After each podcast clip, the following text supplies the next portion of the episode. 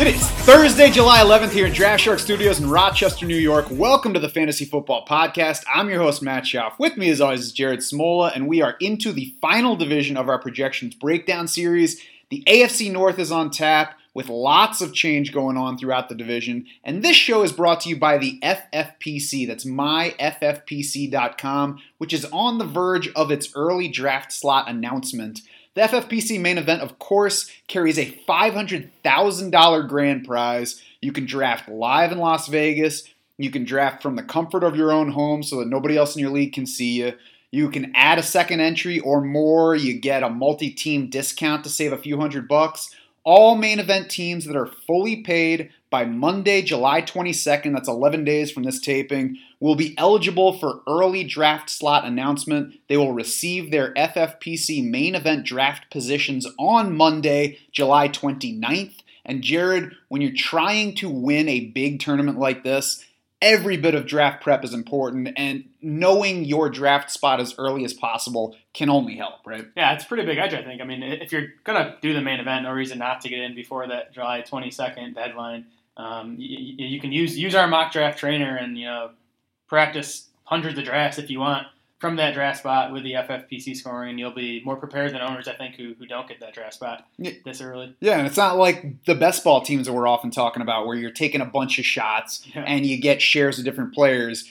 I mean, you're drafting a team, a couple of teams, uh, you know, a few teams maybe. You want to optimize your lineup. You want to know exactly what to expect as you hit each round, and you want to have some alternate plans Yeah. when things inevitably go differently than you're expecting heading in. Yeah, for sure. It definitely helps. We'll have our perfect draft article out too for FFPC. So we, we got you covered with the strategy, but you got to get your draft spot first. There you go. So do that, and then we'll help you get what you need before draft time. We'll move on now to the AFC North, and we're going to start with the Baltimore Ravens, who have the same head coach as they'd had for a while, but they moved on from offensive coordinator Marty Mornhinweg after last season. They promoted Greg Roman, who had been on the offensive staff the previous two years, senior offensive assistant, then assistant head coach. He was also the tight ends coach both of those seasons. Greg Roman has also spent six previous years as an offensive coordinator, four in San Francisco, then two in Buffalo. Yeah, and the guy likes to run the ball a little bit. Um, all four of his 49ers teams finished top nine in both rush attempts and rushing yards. His two Bills teams both led the league in rushing yards and rushing touchdowns. And collectively, his six offenses ran the ball on 49.8% of offensive snaps. Four of those six teams ran on more than 50% of offensive plays. So the Ravens are going to run. Yeah, pretty easy to project them as the run heaviest offense in the league this season, especially when you consider Lamar Jackson's under center and he's going to add to that total. Um, and, and we already saw that last year. After Lamar Jackson took over, the Ravens ran on 60.9% of their offensive snaps, which is a number you just don't see in the NFL. Yeah, I actually got 63.7% of his of their plays in his seven starts. I wonder where our discrepancy is. Sack, sack numbers, I think, right? I don't know. Yeah, I guess I guess that's probably it. Yeah. Um, but so that 63.7% run share over the final seven regular season games last year, if you put that over a full season, that would be more than 10 percentage points higher than Seattle's league leading rate last year. And Seattle's rate was high Mhm. compared with previous seasons. So the Ravens are going to come way down from that, but they can come way down from that and still be the most run heavy team in the league. Yeah, I think they almost have to come down just because again, we you know we, we haven't seen a number anywhere into the 60s in the NFL since at least as far as I could go back. Um, I, I projected the Ravens at 54% run this season, so that's down quite a bit from what they were under Lamar Jackson last year. But you know, again, it still would have ranked second in the NFL last year behind only Seattle, and before that, no team topped a 54% run rate since Greg Roman's 49ers back in 2013. Yeah, I have them at 55% run. Like you said, it's still very high. And I, I would think that that's what Baltimore is going to shoot for. Because if they have Lamar Jackson run the ball 17 or 18 times a game on purpose, Yeah. uh, they're going to wear him down and they're going to get very predictable. I Yeah, think. I think it's important to remember too that you know Jackson stepped in midway through last season after you know not really taking any starter reps in training camp or obviously anywhere through you know the first half of the season. So I think the offense is probably dumbed down a bit for him. I think they obviously want him to throw more and run a bit less this season. Mm-hmm. Now, moving on to QB notes, of course, Jackson, you have to lead with the rushing. He set the NFL record for rushing attempts by a quarterback as a rookie, despite only starting seven games. He's the heavy favorite to lead all quarterbacks in rushing yards, I would say. And I, I think Jackson has the upside to reach a thousand yards on the ground, even though we've only ever seen that happen one time in the NFL. Michael Vick, uh, I think it was 2006. I wrote down the wrong number here. Three others have reached 900. There was another Vick season in there. Only two others have reached 800. So I think Jackson's ultimate ceiling reaches to a 1,000. I think more realistically, somewhere around 800 yards. is a solid expectation. Yeah, I think that that feels about right. I do think he has the upside, like you said, to, to crack a 1,000. I think he, he's probably the most dynamic runner at quarterback since Michael Vick, and you know maybe he even. What about Josh Allen? yeah, we, we already talked about him. um, yeah, I mean, if you just look at Lamar Jackson's pace numbers in his starts last season. He was on pace for full season total 272 carries and 1,270 rushing yards. So that's going to come down. The question is by how much is it going to come down? Yeah, I mean, I, I, think it's, I think it would be a good bet that he sets a new record for QB rushing attempts, considering he'll probably get 16 starts this year. I hope that he falls somewhere short of Larry Johnson's uh, carries from his, his breakout year in Kansas City of course, I, the the rushing we all know about. The question is, what's the passing going to look like? And I really don't know if Baltimore even knows at this point. In spring, we had reports of Lamar Jackson just being introduced to the new offense. Mm-hmm. Like he got there and they were like, "Hey, Lamar, here's a new offense." And he was like, "What? I didn't know they were going to have that with this brand new coordinator." So it seems a little odd. He's working on his mechanics. We've got a whole bunch of new receivers. Yeah, and he came out himself in the spring and said he wasn't throwing the ball very well. Which you know you don't you don't hear from quarterbacks very often. You don't want to hear that from your NFL quarterback. Um, it's refreshing to hear like I, truth from somebody at, in, in spring workouts. Refreshing, though. but just doesn't make me feel good about what we're going to see this coming season. Um, yeah, I mean, 58% completion rate last year, not good enough, obviously. Um, PFF graded him 31st among 37 quarterbacks in their passing grades among guys with 200 plus dropbacks. So he has a long way to go. If you're drafting him, it's obviously for that rushing upside. Mm-hmm. So Lamar Jackson scored at QB nine level over the five seven weeks last year, over the last seven weeks last year, but he scored at a rate that would have ranked just 15th among quarterbacks for the year. The rushing stuff's great. I don't think it's as much of a differentiator now as it was even like eight or ten years ago mm-hmm. at the position. He's QB seven and ADP. I think that's a fine level. QB seventeen, uh, right? Seventeen. Yeah. I'm I'm speaking today. I didn't get a whole lot of sleep last night. QB seventeen is the ADP. It's a fine level. I'm not interested any higher than that though. I was honestly surprised that he didn't come out higher in my projections with the rushing. I think you're right there. I think it's because there are so many rushing quarterbacks now, and not to the level of Jackson, but enough where if you're you know running for 300 yards, but also you know killing Jackson in the passing categories. I think that's why he came in lower. I, I just wanted to note too. Last year was interesting. He was consistently mediocre as far as his weekly finishes. His his um, weekly finishes in his his I think it was seven starts, right? Mm-hmm. Or eight. I, I had uh, yeah seven starts. He finished 14th, 14th, 13th, 13th, 9th, 7th, and then 4th. So you know he was sort of giving you like very low end quarterback one production. He wasn't really winning you weeks. He, he wasn't killing you you either. Yeah, terrific rushing, not much passing. If he goes for like 22 plus touchdown passes this year, then that'll change things. But that's what's got to happen uh, for him to really deliver big upside. Running back notes every Greg Roman offense so far has had a running back average at least 15.6 carries per game. That comes out to about 250 carries over a full 16 game season. Last year, only six running backs in the league reached 249 carries. The year before, only eight did. 2016, we saw 11 of them. 2015, we saw five of them. So, if Mark Ingram, who is the new lead running back for Baltimore, mm-hmm. gets just that level, and, and 15.6 is the lowest level that a Roman lead running back has gotten to this point, he's going to rank among the league's better bets for weekly rushing volume. Yeah, I think there's a lot working in Mark Ingram's favor this season. Like you said, Roman's history. Roman has also had his lead running back finish top 21 in PPR points in all six of his seasons as an offensive coordinator. So that that's a Mark Ingram's favor. You have just the run heavy offense with a rushing threat at quarterback, which we know tends to help open up lanes for running backs. Um, Ravens running backs in Lamar Jackson's seven starts last season averaged almost 28 carries per game, 150 rushing yards per game, um, over half a touchdown per game. So those are nice numbers. Um, so I think, you know, assuming Ingram wins the feature job, which I think he will, um, it, it's a great situation for rushing volume. And Baltimore clearly believes that Mark Ingram is an upgrade over Gus Edwards and Kenneth Dixon.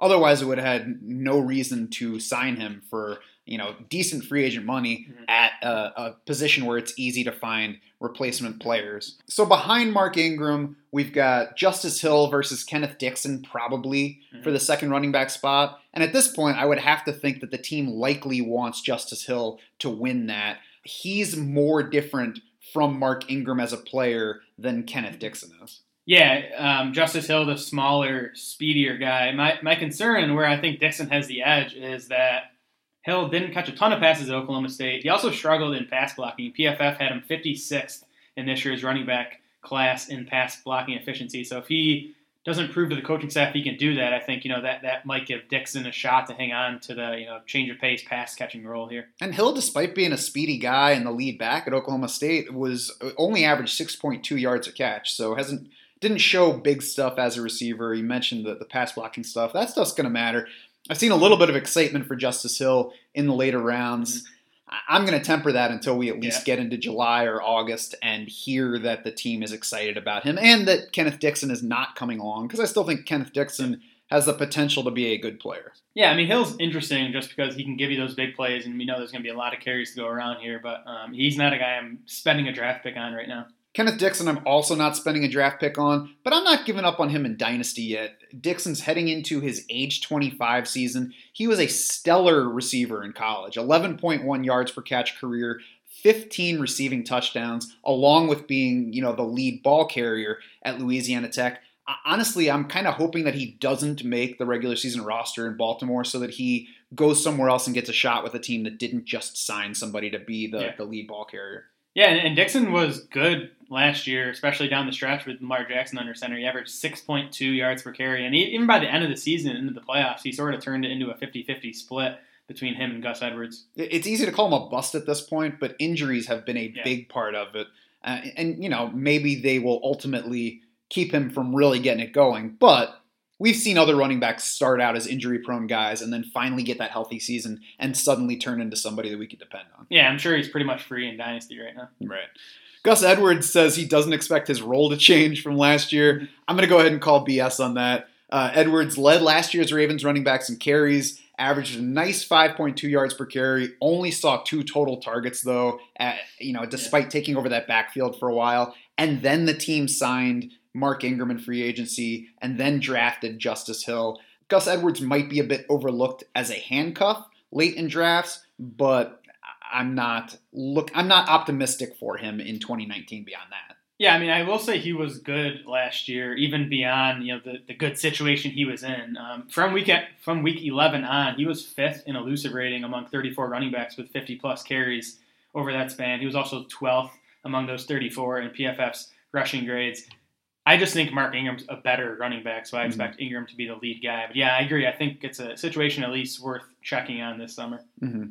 There's upside for sure uh, at the at the very end of drafts. Pass catcher notes: Four of Greg Roman's six previous offenses had a tight end grab more than 19.5% of the team's targets. That would be a top five rate at the position for most seasons. He had Vernon Davis do that for four seasons in San Francisco.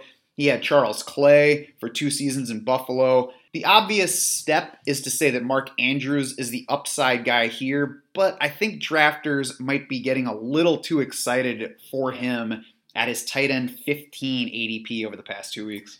I agree. That's sooner than, and he's a guy I'm interested in. You know, I liked him as a prospect coming out of Oklahoma, and he, he flashed last year. So I, I kind of wish I could draft him, but I, I can't at that price. It's uh, really tough to find him enough targets to you know be mm. anywhere close to a you know top 12 tight end. Even if he got up to like 19 percent, which is a big number in this offense with the low passing volume, that's not going to give him a ton of looks. Um, he's also in for obvious regression too. He averaged 16.2 yards per catch last year. That was fueled by 74 and 68 yard receptions. We're not we're not counting on those long plays uh, going forward, especially for a tight end. Yeah, now he, he's a good receiver. He was a good receiver at Oklahoma with Baker Mayfield.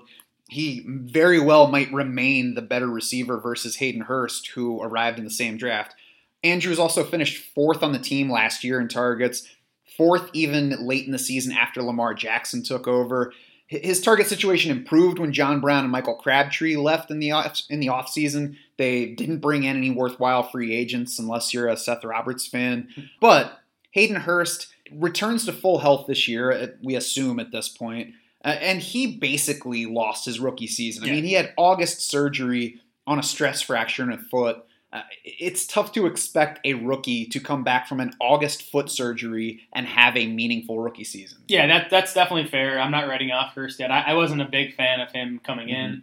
Um, yeah, I, I actually, I, I think in my pre-draft rankings, I even had Andrews ranked ahead of Hayden Hurst, and you know, sort of when when the Ravens took Hurst in the first round, he had to be interested. But yeah, we'll see. He he did miss time already this spring with a hamstring. Um, he, he put on 20 pounds of muscle. I'm not sure to take that as a good thing as a, or as a bad thing. Or is an Do they- upcoming PED suspension. yeah, exactly. So it could be a bad thing. Um, you know, Hur- Hurst not draftable at this point, but um, worth keeping an eye on, especially if you're interested in Andrews, because if Hurst is going to steal, you know, any targets from Andrews, um, you know, again, there's not a ton to go around in this passing game. Yeah, and I don't care about Hayden Hurst either, but the outlook would be a lot better for Mark Andrews Yeah. if he didn't have a classmate from just a year ago who the Ravens chose two rounds earlier. Clearly, at that point at least, Baltimore thought Hayden Hurst was a better investment than Mark Andrews. Yep.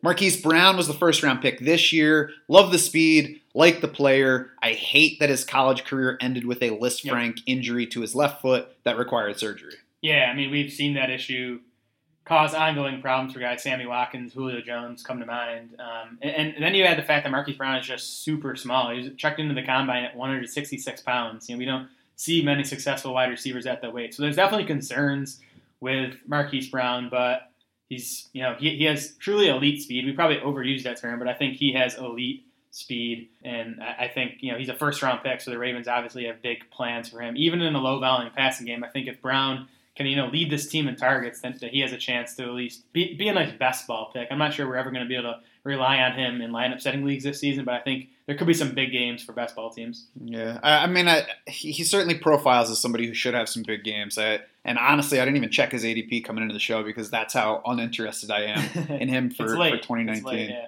Um, wide receiver 66. Yeah, so I can't fault anybody for taking Marquise Brown at that point. Mm-hmm. Um, but I, I, I haven't been chasing him at all.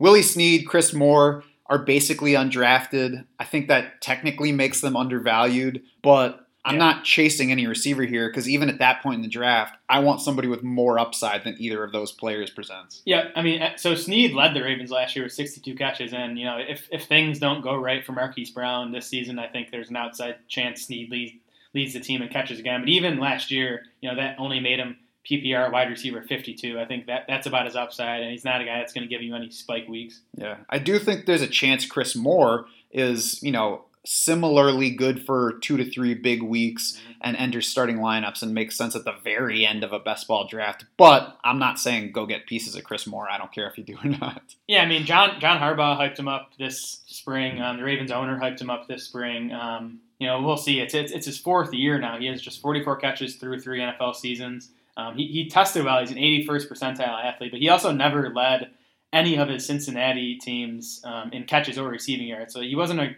great you know prospect coming into the league, and he hasn't done much through three seasons. So I'm not I'm not holding my breath on, on Chris Moore. Yeah, if he had a quarterback that we could count on, then I, I would be interested. I was interested last summer, but uh, I, I'm not at this point.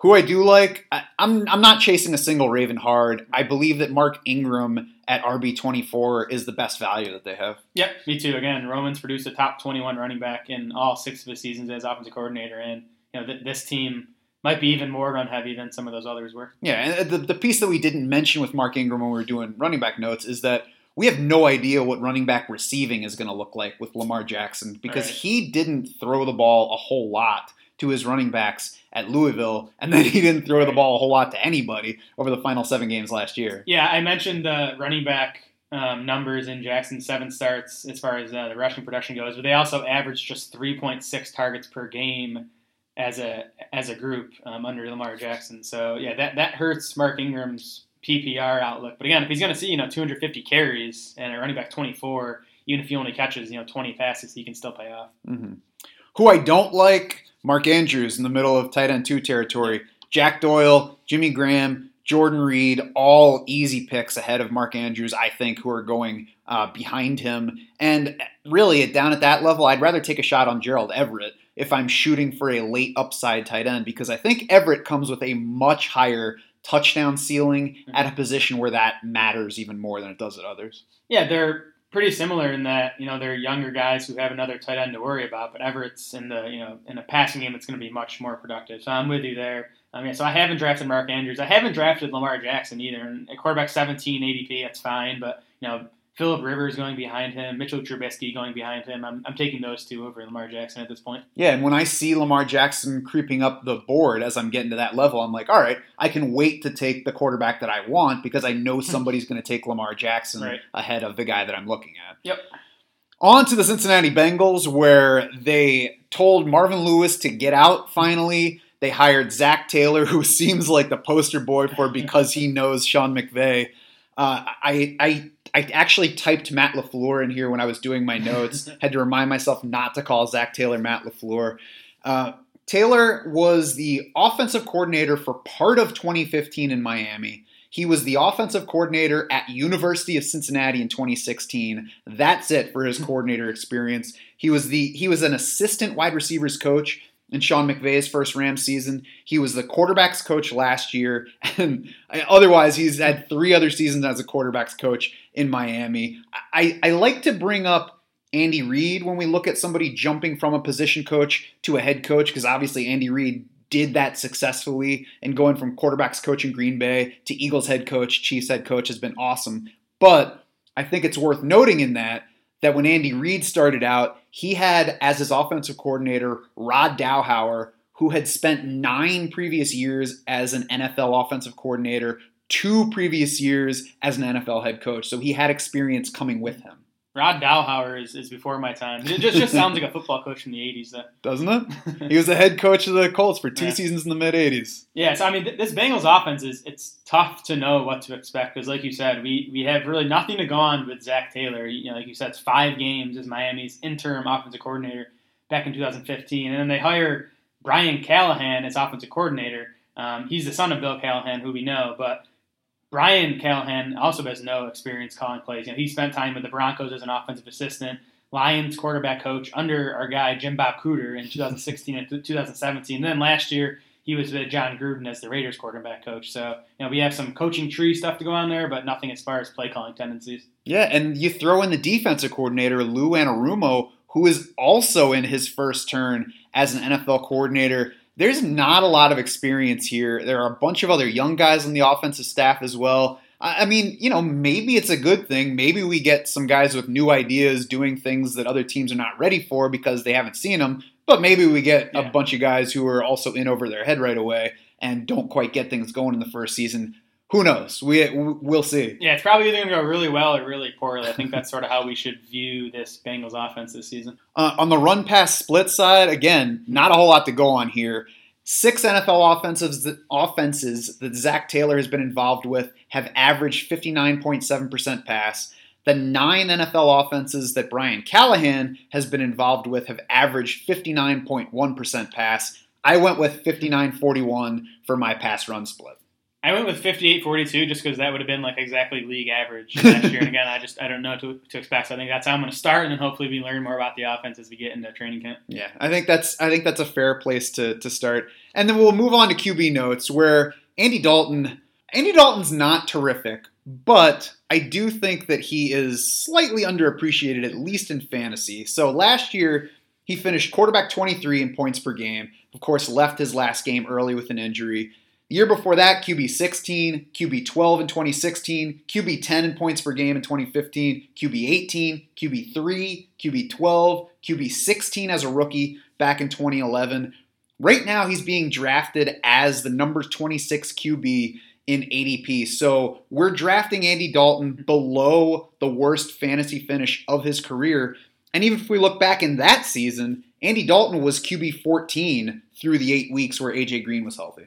Yeah, and I think I mean I I'd have to look back for sure, but he, he his pass catching corps now is as good I think as it's ever been with AJ Green healthy, with Tyler Boyd, um, with Joe Mixon, Gio Bernard, Tyler Eifert. We'll see how long he will stay healthy for. They have CJ Uzomah too as an insurance. So um, Yeah, I think Dalton should be going. You know, and it's it's it's obviously quarterback super deep, but it feels like Dalton is going you know five, six, seven spots lower than he should be. Also, could be some positive rushing production, um, positive regression coming in, in in his rushing production. He had two plus rushing touchdowns in five straight seasons from 2012 to 2016. He hasn't scored any in the past two years, so you know, that, that could be another little boost for him. Yeah, he's been a mobile dude dating back to his uh, college days. So uh, there's there's some rushing upside, not something to count on, but you know another little thing that could be in there. And, and really, I, I have Dalton down around the bottom of QB two territory as well. But for me, rather than saying he's a player who belongs a lot higher, he's a guy who kind of serves as a floor for me where I can say, ah, do I need to get my quarterback here? No, because I've still got another four rounds until Andy Dalton's ADP says he's likely to go. Yep, I completely agree. He's like the he's like my my last guy that I feel good about at quarterback. So I know I can wait until you know he, he's starting to come up in ADP. Yeah, he is ahead of Matthew Stafford for me, though.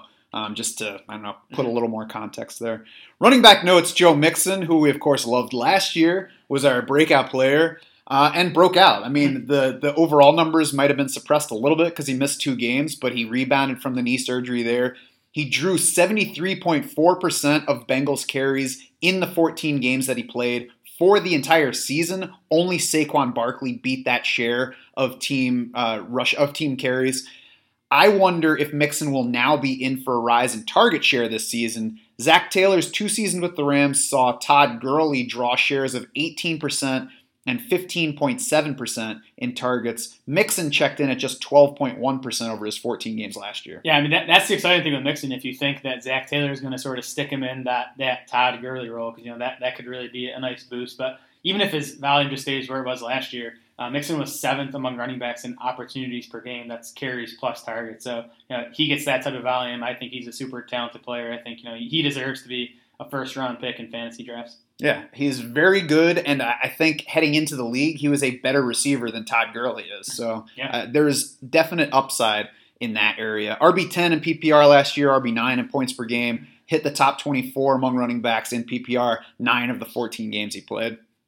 Gio Bernard reports say he's moving around the formation in off-season workouts. Uh, maybe maybe he can be their Darrell Henderson.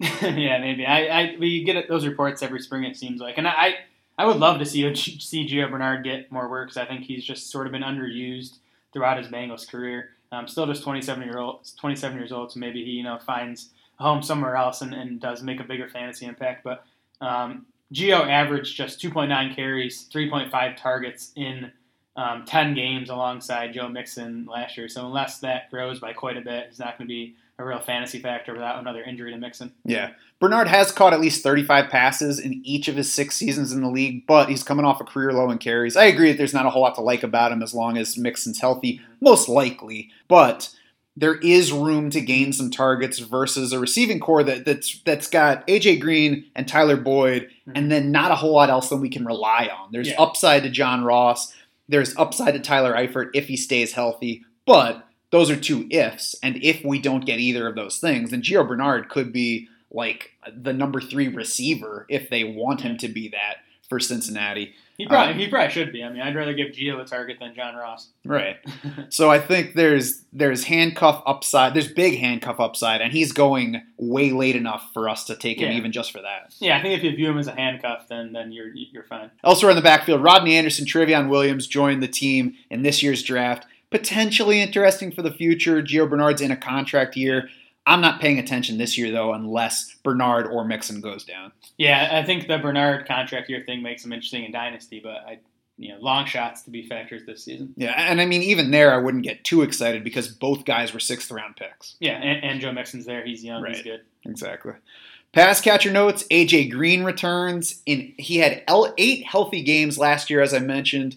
Uh, he was over that span. He was wide receiver five in non PPR, wide receiver seven in PPR. He then had toe surgery in December. We're gonna have to watch that. It's the second time in three seasons he has lost six plus games to injury, but in between, AJ Green played a full 16 games coming off the torn hamstring of 2016. Yeah, and like you said, he's he's remained productive when he's been on the field. Um, last year, he finishes a top 36 PPR wide receiver in seven of his eight games. Um, you know, 88 percent, uh, you know, starter weeks, which would have tied for fifth best among wide receivers. Um, PFF had him 12th among 79 receivers in their receiving grades. He was seventh in yards per route run. So, you know, he, he turns 31 later this month, but I, I, think Green is still, you know, an elite wide receiver. And if he's healthy, I think he's still a wide receiver one in fantasy. I agree. Since he entered the league in 2011, he's seventh among all wide receivers in PPR points per game, sixth in non PPR top four in total fantasy points across formats, despite tying for 10th in games.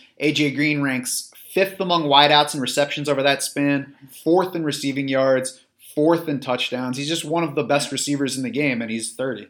Yep, and 26% target share for him in his eight healthy games last season. You know, that was with Tyler Boyd. Tyler Eifert was healthy for like half those games. So, you know, the Bengals were still treating him as a true elite number one wide receiver with his volume. Tyler Boyd, meanwhile, broke out last year, and you know you might glance at it and think that he gained exposure from AJ Green going down, but Tyler Boyd actually saw 22.3% of Bengals targets in the eight games that AJ Green played before that initial injury.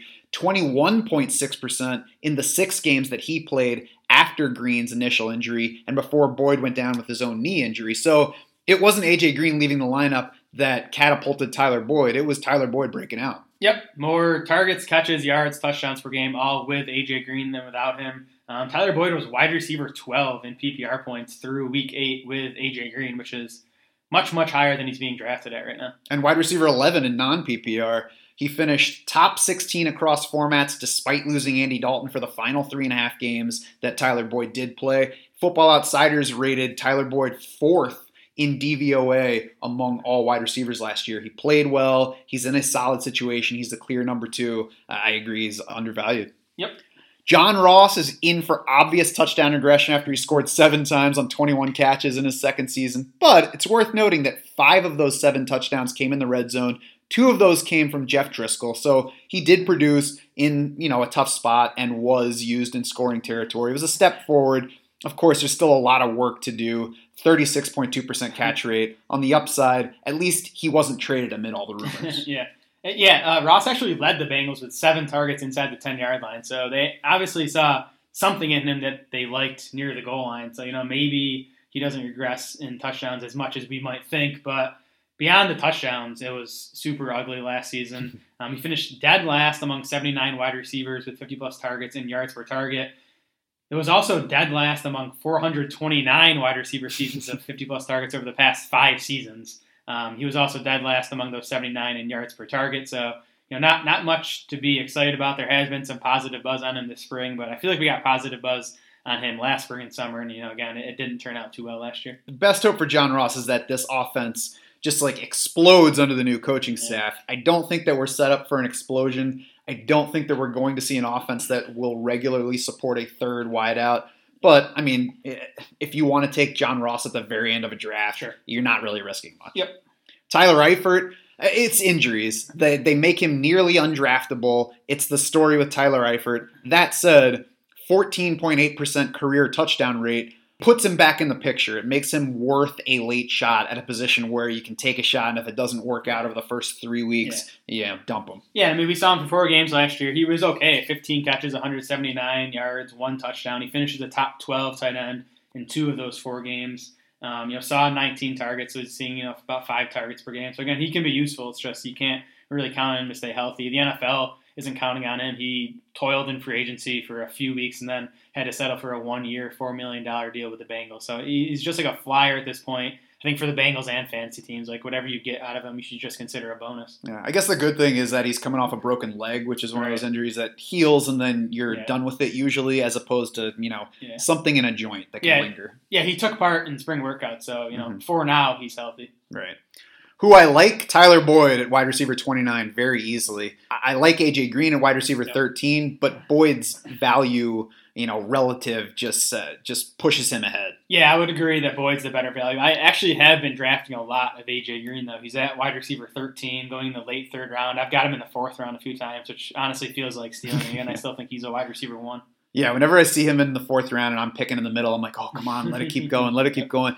Gio Bernard really is a value that I've been sleeping on, I think, at, at, running back 62, probably because I tend to have my five running backs by then, and I don't usually go beyond five in best ball. But I think that there's enough chance that he catches some passes when Mixon's healthy that he makes sense at that level, you know, bottom of RB5 territory. And of course, if Mixon gets hurt, uh, Gio Bernard becomes a super Right. handcuff. Yeah, I mean, at, at running back 62, it was 62, right? Right. Um, yeah, I mean, everyone down there is, is basically a handcuff. I think Bernard, someone who, yeah, like you said, maybe gives you a couple starter weeks even when Mixon's healthy. And, and we've seen him produce as like a borderline running back one when given the chance to be, you know, something close to a feature back. hmm Who I don't I, really, there's nobody that I strongly dislike Mhm. here because nobody's excited about the Bengals. I, I think Mixon's the only guy that really looks like a candidate, but I, I think he belongs Yeah.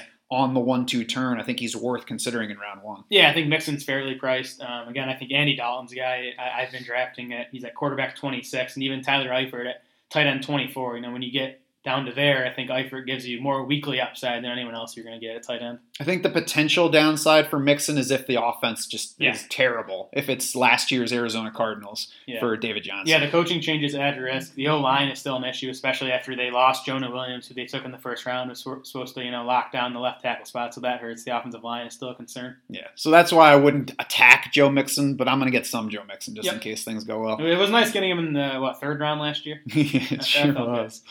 Uh, Cleveland Browns up next, and they, of course, hired Freddie Kitchens as the head man after he served as their messiah last year in the second half. Took over as the offensive coordinator after Hue Jackson finally got the boot. The offense leaned slightly more toward the run under Kitchens, but it was probably because of more victories. They went about 50 50 pass run in those five wins. Overall, they were 59% pass under Kitchens. Then they hired Todd Monken as their offensive coordinator. Yeah, just stick with Kitchens quick. Yeah, so the 59% pass rate, that would have been 14th. So they're, they're pretty average as far as run pass split. The offense was just really good under Kitchens, though. 395 total yards per game. That would have ranked fifth best in the NFL um, over the course of the whole season. So, like Freddie Kitchens, like Todd Monken, he's another guy who um, has had success. He was the Bucks OC for the past three years. Um, the first two were under Dirk Koetter, who's an offensive mind. So tough to know exactly how much you know sway Monken had. But last year he was calling the plays. Um, the Bucks been extremely pass heavy. Finished first in the NFL in passing yards, actually third in total yards. So you know, g- good news for Baker Mayfield and, and the pass catchers here. Yeah, and that's been the story with Monken since the hire is pointing to his uh, pass-heavy recent past. I would throw out one caution that all three of the Bucks teams where he coordinated the offense were far weaker at running back than these Browns are. In 2016, eight games of Doug Martin was the leading rusher for Tampa Bay. In 2017, 11 games of Doug Martin was the leading rusher. And last year, Peyton Barber was the leading rusher. Nick Chubb is way better than any of those versions Yes. of running backs. So I'm a little hesitant to go as heavily toward the pass side as as many Yep. seem to be. That's fair. Um, I've also you know read stuff from Monken about you know how he loves to air it out and Mhm. get the big chunk play. So I do think that's his philosophy. Um, last year's Bucks, sixty one point six percent pass. I went with sixty and a half percent pass for the Browns this season. Yeah, I I went with 59%. I mean, you know, it's in the same ballpark. It is including sacks. I, I could see it going a little higher. I wouldn't be shocked if they went a little higher. And frankly, if, if Todd Monken really is, you know, that much of a passing advocate, that matches up with what the numbers say at this point. The Sure. folks who are crunching numbers and not just going off football history or following what the Patriots are doing. It makes Mhm. sense to get the chunk plays. I will also throw out though that play pace slowed under Freddie Kitchens last year. 70.3 offensive snaps per game for the Browns under Hue Jackson, down to 57.6 per Hmm. game under Kitchens. Again, they ran the ball more, they were winning more, so maybe that was by design. Maybe it's not something that carries over, and it was only a, a, a very small sample. Maybe it's not anything to judge, but something to be aware of. It- It's, this will be an interesting situation too because you know you have Kitchens and Monken both offensive minds, and there was a report a couple weeks ago about there already being some you know I don't know what the right word is, but some Friction? some, some, some friction. That's a good word between uh, Kitchens and Monken. So we'll see how that plays out this summer. I know you know everyone's high on the Browns. A lot of these guys going super high in draft, so it'll, it'll be worth keeping an eye on to see how this offense is going to look. hmm Bucks, by the way, were high in play volume over the past three years, so that can easily counterbalance anything on the, the Freddie Kitchen side. Quarterback notes Baker Mayfield. uh, You know, I think we're all optimistic for Baker Mayfield going forward. Mhm. The question is how much you have to be to get him at this point. So let's start by saying the addition of Odell Beckham will obviously help. Uh, Eli Manning saw his completion rate his yards per attempt, his touchdown rate all rise significantly when Odell Beckham was on the field versus not. And from week four on last season, Baker Mayfield was already quarterback 10 in fantasy. Right, set a rookie record with 27 passing touchdowns despite not starting those first three games. Um, sixth most passing yards by a rookie in NFL history. 7.66 yards per attempt was the seventh best mark among 62 rookie quarterback seasons at 300 plus attempts. So you know we we loved Baker. He he was honestly better than even I thought he'd be as a rookie. And now, like you said, at Odell Beckham, I think there's there's obviously monster upside. Like you said though, the price. I think you know, sort of, sort of bakes most of that upside in. No, I get it, bakes. and, and and Mayfield was 11th in the league in touchdown rate, 11th in yards per pass attempt. Those are high numbers for a rookie. But beyond that, I mean, there it, it's it's not way up at the top Yeah. as, as in numbers that are necessarily going to regress. I could see him staying at that range. I could see him doing better than that after adding Odell Beckham. But Baker Mayfield's Yeah. going fifth in ADP. I mean, I'm almost always going to be off a top five quarterback Yeah. anyway. I feel like, especially with Mayfield, that is his ceiling, probably. Uh, yeah, pretty much. I mean, it's it's pretty much his ceiling, and you know he's going. I think in the seventh round, like you said, I'm not taking a quarterback at that price, which sucks because I love you know Baker Mayfield and Russell Wilson are probably my two favorite NFL quarterbacks, and I I'm not drafting either of them this year just because where they're priced in drafts. It's an unfortunate, nasty game. Running back notes Nick Chubb, another guy that I know you're not drafting, but he handled 75.5% of Browns carries after last year's Carlos Hyde trade.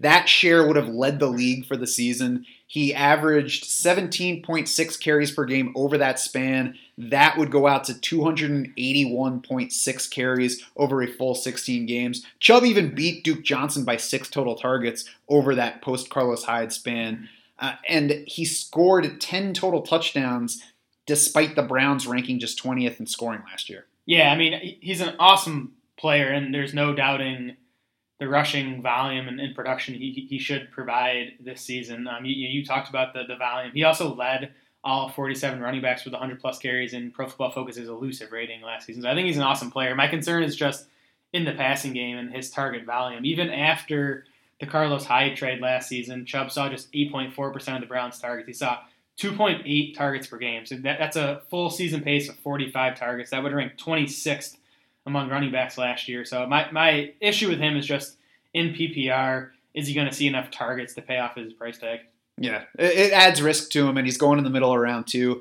Um, for me, he's not necessarily overvalued. He's going too early for for me to be Yeah. charging after him. But I also want to grab a few shares, and I have to this point, just in case things really are about to Mhm. blow up in Cleveland. Because if the offense is as good as you know a lot of the optimism hopes that it's going to be, I, I can't see it not bringing Nick Chubb along with it and, and and creating a bunch of touchdown opportunities. Yeah, I mean, there's a chance he scores like 14 times this year. Of course, we haven't even mentioned the Kareem Hunt, you know, factor either. You know, he's going to be back for the final eight games, and how much volume is, is he going to steal from Nick Chubb? So, you know, those are my concerns with him. It does seem like his ADP is dropping. I've, I've seen him get like to the late second round in some recent drafts, and I think that's when he starts to become an option for me. Yeah, I mean, if Chubb gets into the third round, I think he's an easy Yeah. pick. And I would decide how you feel about Nick Chubb, not change your opinion of him because of Kareem Hunt, because we're going to miss Kareem Hunt for eight games. So, worst case scenario for Nick Chubb, he's the clearly back for half of the season, and then he probably still retains some trade value if you're worried about Kareem Hunt post comeback, as long as you don't wait too long to make that move. I'll be curious to see, but at the same time, if Nick Chubb is dominating for eight games, Right. I can't imagine the Browns being like, all right, well, time to take, you know, 40% of your carries and give them to the guy who likes to punch people at nightclubs. Yeah, and I mean, Hunt is going to have not played in a real NFL game in nearly a year when he comes back. It's a new offense, and I mean, Hunt is good, but I think there's a chance that Chubb is better, and uh, he's just so good that Hunt really can't get on the field. I'd be willing to bet that Nick Chubb is a better player. We'll we'll see going forward now that they're in the same situation. Duke Johnson carried just 18 times in eight games after Freddie Kitchens took over the offense last year. Uh, 22 carries over the first eight games, and Cleveland, as I mentioned, ran the ball more over the second half when Duke Johnson was getting it less. Did draw 12.5% of the targets under Kitchens, but he ranked fourth on the team over that span. And now, of course, he's asking them to trade him, and they're like, no, we're not trading you. Right, and he's got Odell Beckham to you know fight for targets with. He uh, Duke Johnson did see a slight uptick in targets under Kitchens um, from 3.6 to 4.1. Um, still finished the year though with career lows in carries, targets, and catches. Um, I, I, still think he's a good player that you know could be a, a fantasy asset if he got the volume, but I, I don't think he's going to get it in Cleveland this year. I think at this point we're all hoping that he actually does get traded. Yes. May, you know, maybe when we get into August and somebody gets hurt, there will be a team that's willing to give like a third round pick for him. Tampa, I- when they know, remember that Ronald Jones sucks still. He would be that would be Yeah. a nice fit for Duke Johnson. So fingers crossed here that Duke Johnson becomes a Buccaneer. Pass catcher notes. Cleveland added some dude. Only Antonio Brown has averaged more fantasy points per game among wide receivers over the past five years, which is of course the span in which Odell Beckham has been with us across fantasy formats. That is too, and all of his production has come despite Eli Manning ranking 25th in completion rate over that span, 25th in touchdown rate, 30th in yards per pass attempt over that five year span. Yeah, I mean, I, I still think Odell Beckham's in the discussion as the top wide receiver in the NFL when he's healthy. Um, and, and it's tough to overstate how big this quarterback upgrade is. 7.7 yards per attempt for Baker Mayfield as a rookie last year. Eli Manning has reached that mark in only two of his 15 NFL seasons, with the last one coming in 2011, which was a few years before Odell Beckham even came into the league. So it's just, it's just a huge upgrade for Beckham. He should be even more efficient this year than he, than he has been in New York. Yeah, you know that Eli Manning was throwing as hard as he could in those two seasons too. Uh, Mayfield, his his numbers in completion rate, touchdown rate, yards per pass attempt last season beat they all beat Eli Manning's five year rates in those categories that I just mentioned uh, a couple minutes ago. Manning's stats were measurably better with Odell Beckham on the field. They were measurably better when he threw to Beckham versus other Giants receivers. It's not a stretch to to guess that Baker Mayfield will find the same benefit from throwing to Odell Beckham. So the receiver obviously got an upgrade at quarterback. I think the only real question is target volume because Jarvis Landry's probably better than anybody that Odell Beckham had to share the field with in New York. I- guess you could make an argument for Evan Engram or it's Sterling Shepard. They're close, Yeah, yeah. potentially. Yeah, I mean, you could argue. I think Landry's a slightly better version of Sterling Shepard. Um, yeah, that is the only concern with Beckham. I, you know, in my projections, though, I was pretty easily able to find a 25% target share for Odell Beckham. And, again, I, you know, we have the Browns leaning a bit heavier towards the pass than average. So, you know, I, I got 149 targets for Odell Beckham, which was actually fifth most among wide receivers in my projections. Yeah, he came out high in, in target volume for me too. It was not hard to find it, even without giving him something crazy. Uh, 25 is definitely an attainable level, and I think that's a, a reasonable expectation after you send a first round pick and a previous first round pick player to the team to acquire him. So I, I don't think it's hard to find the numbers. Jarvis Landry, the it, it feels like an annual question with him whether his target share is finally going to drop. This though is the first time that he has actually played with a wideout who is clearly a better player than he Yeah. is. And we already saw Jarvis Landry's volume drop last year. He went from 30.6% target share with Hue Jackson to 20.8% after the shift to Freddie Kitchens. Yeah, that that's that's the most concerning thing for me with Jarvis Landry is just those numbers under Freddie Kitchens. Only six point nine targets per game um, with Freddie Kitchens. The other thing too, and, it's weird, is that Landry was the most inefficient season of his career last year, and it came you know with the best quarterback he's ever played with. Or is it? Maybe Ryan Tannehill was the best quarterback he ever played with. Fifty-four percent catch rate for Jarvis Landry, easily a career low.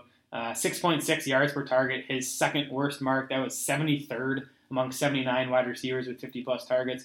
I, I honestly think that's all going to flip. Like I think you know he's been an efficient guy. He you know he works the shorter areas of the field. He should be a high catch rate guy. Playing with Baker Mayfield, I, I'd expect him to get you know back into at least the mid sixties in catch rate this season. I think the question is, does that offset the loss in targets that, that's coming? Yeah, I think the catch rate rebounds. Uh, I agree, and I, that brings back some of the other efficiency numbers with it. So I, I think Landry is well set up for efficiency, and he does have run after the catch ability, where perhaps more space created by this suddenly more explosive offense and Odell Beckham being outside allows for more of that from him. But uh, there is definitely going to be less target volume available. And Jarvis Landry has always been a volume driven player Yeah. in fantasy to this point. So if he's going you know, in anywhere inside of wide receiver two range, I'm out. He's not though. That's the thing uh, to like about him. He's, he's significantly cheaper this year than he was last year. Elsewhere in the wide receiver corps, it's Rashard Higgins versus Antonio Callaway. Higgins beat Callaway in catch rate last year by a pretty safe margin.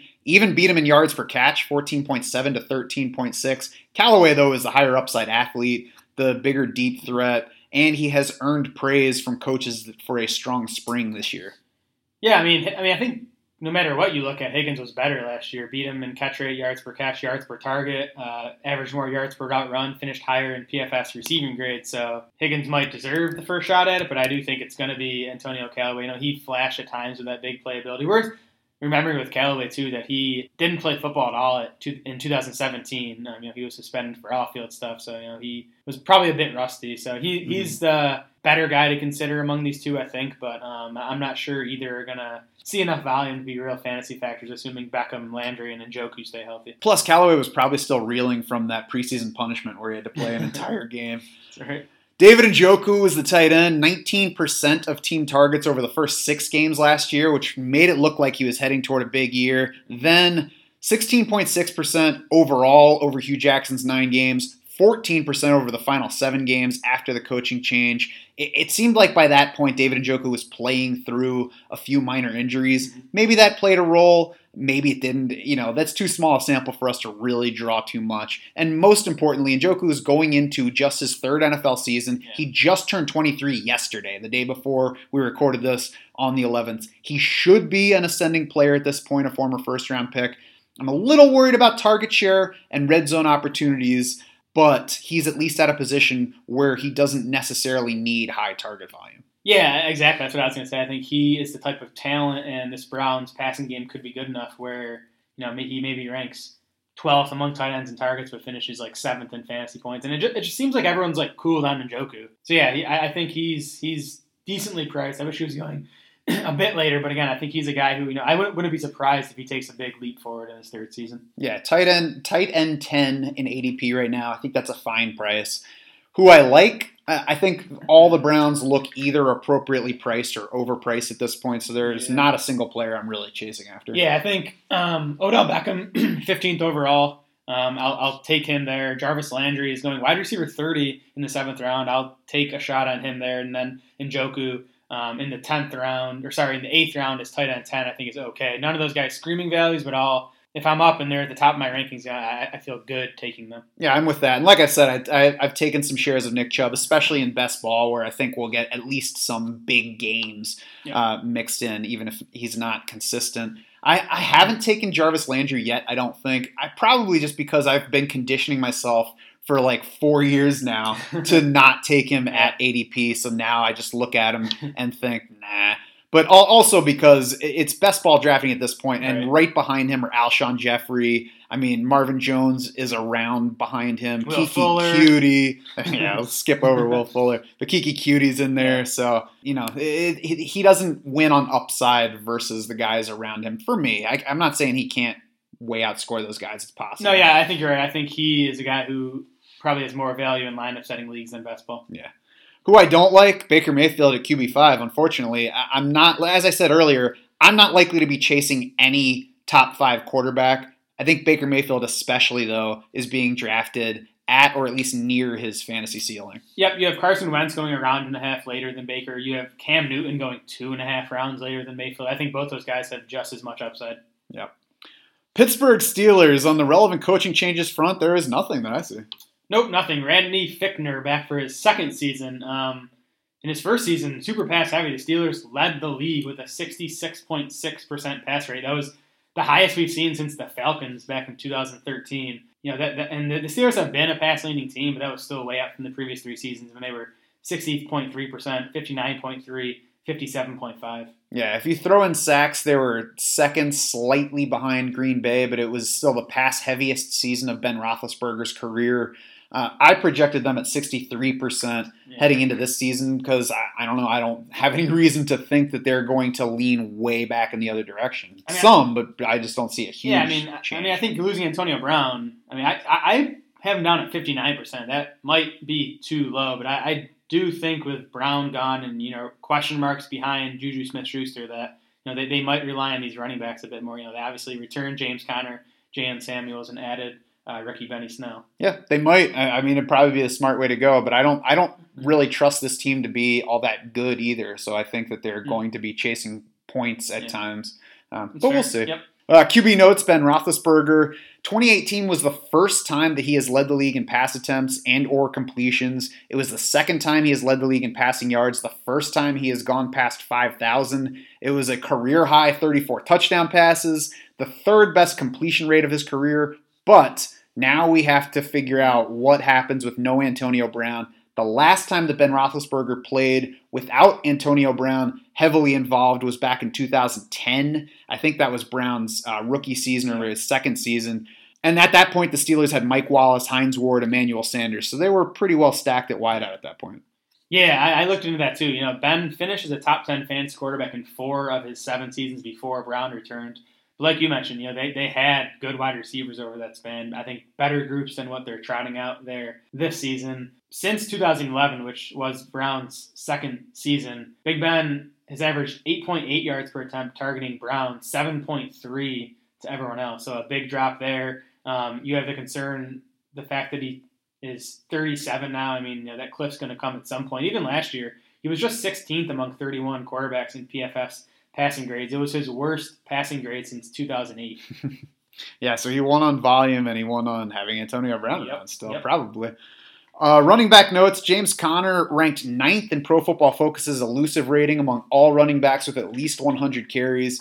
Carried 19 times or more in five out of the 13 games he played. He cracked 100 yards in each of those games. He carried 15 times or fewer in the other eight. Never topped 65 yards in those games. So he was a bit up and down, but I think he was better than I've been mentally giving him credit Yes. for last season. Yeah, he was. You know, I, I watched pretty much every Steelers game live because you know, boss, boss man Lenny's a big fan, and yeah, Conner was super impressive last year, and he obviously produced for fantasy with the volume. Um, you know, if you look at just his his 12 full games, so he missed three, and he, he left the other one early with a concussion. Um, he was on pace for 269 carries. That would have been second league wide. He was on pace for 93 targets, which was more than I remembered, um, which would have been sixth most among running backs. So, you know, the, the question this year is that volume going to remain? Because we're already hearing that, you know, the Steelers want to get Jaylen Samuels more involved and maybe get Benny Snell more involved. Yeah, I, I expect Jaylen Samuels to be on the field more. I do think that James Conner is going to remain the clear lead ball carrier and not get his rushing share threatened that much. Jaylen Samuels did rack up 18, 21, and 15 touches in the three games that James Conner missed late in the year. He carried just twice in the finale, though, after Conner returned. Did rank third on the team in that game, though, with eight targets, had five more targets than Conner. I think certainly that's where Jaylen Samuels, who was like a play everywhere guy in college, can threaten James Conner's workload. Yeah, but when you watch him play, it looks like Conner's the better runner and Samuel's the better pass catcher. And if you look at the PFF numbers from last year, they back that up. Um, Samuels beat Conner in yards per route run and receiving grade.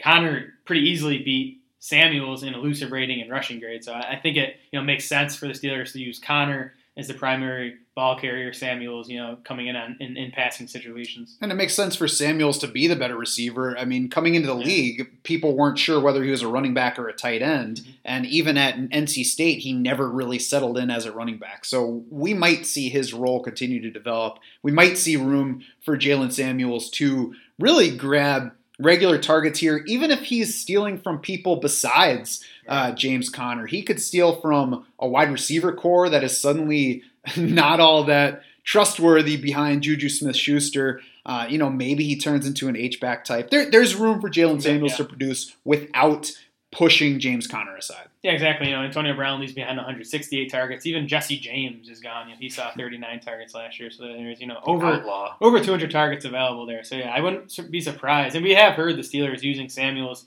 and Conner on the field at the same time in Mhm. certain formations. You know, that would probably be Samuel lined up in the slot. You have any no- notes on Benny Snell? I, I nope, I don't. You can head to draftsharks.com and read the Dynasty player profile if you want to. I think we wrote him up. I remember watching him, but now I can't remember if I actually wrote him up. There's at least a shark bite on him with some. In- I mean, I mean, the Steelers like the guy, so Yeah. he's worth They drafted watching. him I- earlier than people Yeah. expected him to go. yeah, I, yeah. Neither of us were fans, but the Steelers are, so that, that that matters more than what me and Matt think. Yeah, I don't think that there's 2019 relevance for him unless somebody goes down. But Yeah. you know, we'll see what happens. Pass catcher notes: Juju Smith-Schuster is certainly going to be relevant. Only three receivers have ever caught more passes over their first two NFL seasons than Smith-Schuster did. Uh, just nine have ever compiled more receiving yards than he did. He, we will see what life after. Antonio Brown means for him. But at the very least, Juju Smith-Schuster is among, among the best bets league wide to lead the NFL in targets this year. Yep, agree with that. Um, we have three games of Juju without Antonio Brown over the last two seasons, so small sample, but he's done well in those games. Six catches, 75 yards, and a touchdown. Nine for 143 and a touchdown, and then five catches for 37 yards and a touchdown. One of those was a Week 17 with no Roethlisberger, wasn't it? Yes, that was last. No, Landry Jones, um, maybe I know last year, week seven, Was that week 17. 2017. yeah, I think. I think you're right. Browns missed. He Brown missed week 16 and 17 in 2017, and he missed the finale last year. There you go. So I mean, th- he's going to get a ton of targets. He's been very good so far. He'll still remain good. The kind of risk is that the efficiency comes down Mhm. now that he's the focal point. I'm not going to call it a concern. I think his ceiling goes to the top of wide receiver Yeah. just on volume. I think Smith Schuster is a pretty safe bet anywhere inside the top six of the position. Yep, and he's I believe he's going wide receiver six in ADP. Um, so yeah, he- he's definitely a guy I have drafted in, in round two. Donte Moncrief, not very efficient, but he looks like the number two wide receiver. He's going 50th in best ball drafts. I mean, I didn't dig too deep on him because I don't think he's very good, but there's opportunity here, and he's going in a range where it's like, sure, Yeah, he- why not? He, he just won't quite die. Like he's been close to death a few times, and now he's like in Pittsburgh, a chance to be the number two wide receiver. The best thing I can say about him last year, he did lead Jags wide receivers in yards per target. He averaged 7.5 yards per target. Um, Dede Westbrook was at 7.1, Keelan Cole at oh. 7.0. That's because he would catch a 50 yarder and then drop a 50 yarder and then catch a 50 yarder. Eh, 50 yards or 50 yards. yeah, James Washington is going one ADP spot ahead of Donte Moncrief at the position right now, which he probably shouldn't be. I mean, there's upside certainly for James Washington to outproduce Donte Moncrief this year. I don't have any reason at the moment to believe that it's going to happen. though. And I liked James Washington a lot coming out last year, um, so I'm not giving up on him by any means. But his rookie season was ugly. I mean, he, he couldn't carve out much of a role. He finished seventh on the team in targets. He was fourth on, on the team uh, among Steelers wide receivers in targets, behind Ryan Switzer on top of um, Antonio Brown and Juju Smith-Schuster. And then uh, among 107 wide receivers who saw 30 plus targets last year, Washington ranked 99th in yards per target, tied for dead last in yards per route run, tied for dead last in receiving grade. And we can skip Diontae Johnson for now, right? Yeah, interesting just because the Steelers took him and they've had success drafting wide receivers. Honestly, though, he wasn't even on my radar pre draft. Yeah, I mean, it's certainly interesting for Dynasty. We'll see if he can put himself on the 2019 map. Vance McDonald's certainly on it, though. Opened last year with an August foot injury. I was worried that that was going to sap his season entirely, but it only cost him week one. McDonald rebounded to play every game after that.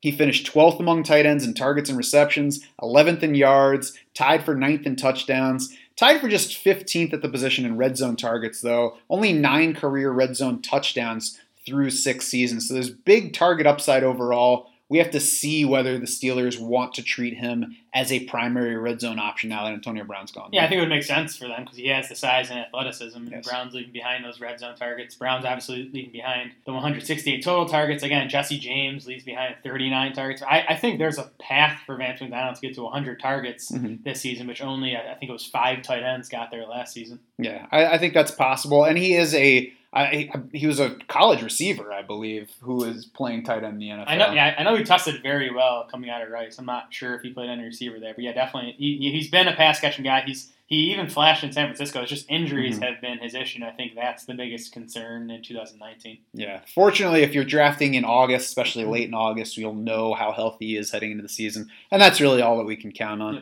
Who I like, I'm never going to say that I actually like Ben Roethlisberger in any sense, but I think he's a solid value at QB 15. Uh, I mean, even if he falls off, he's Yeah. probably not going to make you wish you hadn't drafted him at that level. I, I actually have him as a guy I don't like. There's just other guys I'd rather have. If I mean, it, I can get that. Ben, Ben's a guy where he's another one of those guys where it's like, you know, here's this group of like 10 quarterbacks still available. I'm just going to sort of wait till there's like two left and then take one. And if it's Ben Roethlisberger, that's fine. But yeah, I just, I'm not sure what to expect without Antonio Brown. The nice thing with Ben is you have those, you know, home road splits that we've seen for the past Mhm. few years now. If those remain, then you know Ben is a you know, top five fantasy quarterback when he's at home. Yeah, and I say I'm never going to say I like him. I haven't been uh, drafting him because I don't want to, but uh, I can't fault anybody for drafting him in that range. I also am with you saying uh, he's right there with players such as Philip Rivers, maybe even Kirk Yeah. Cousins, who's going well after him. They Sure, yeah. could could outscore Ben Roethlisberger for Yep. sure.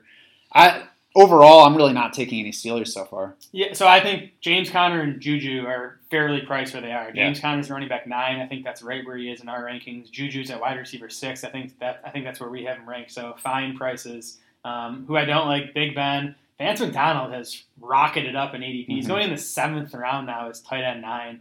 I can get Austin Hooper two rounds later, and Yes. McDonald is more exciting. Probably bring, brings more weekly upside, but I'll take Hooper two rounds later every time. Oh yeah, and listen to the AFC South show for the touchdown upside on Austin Hooper if you're wondering why. That's going to do it for the AFC North episode and for the projections preview series. You can find every episode of this series on DraftSharks.com or wherever you get your podcasts.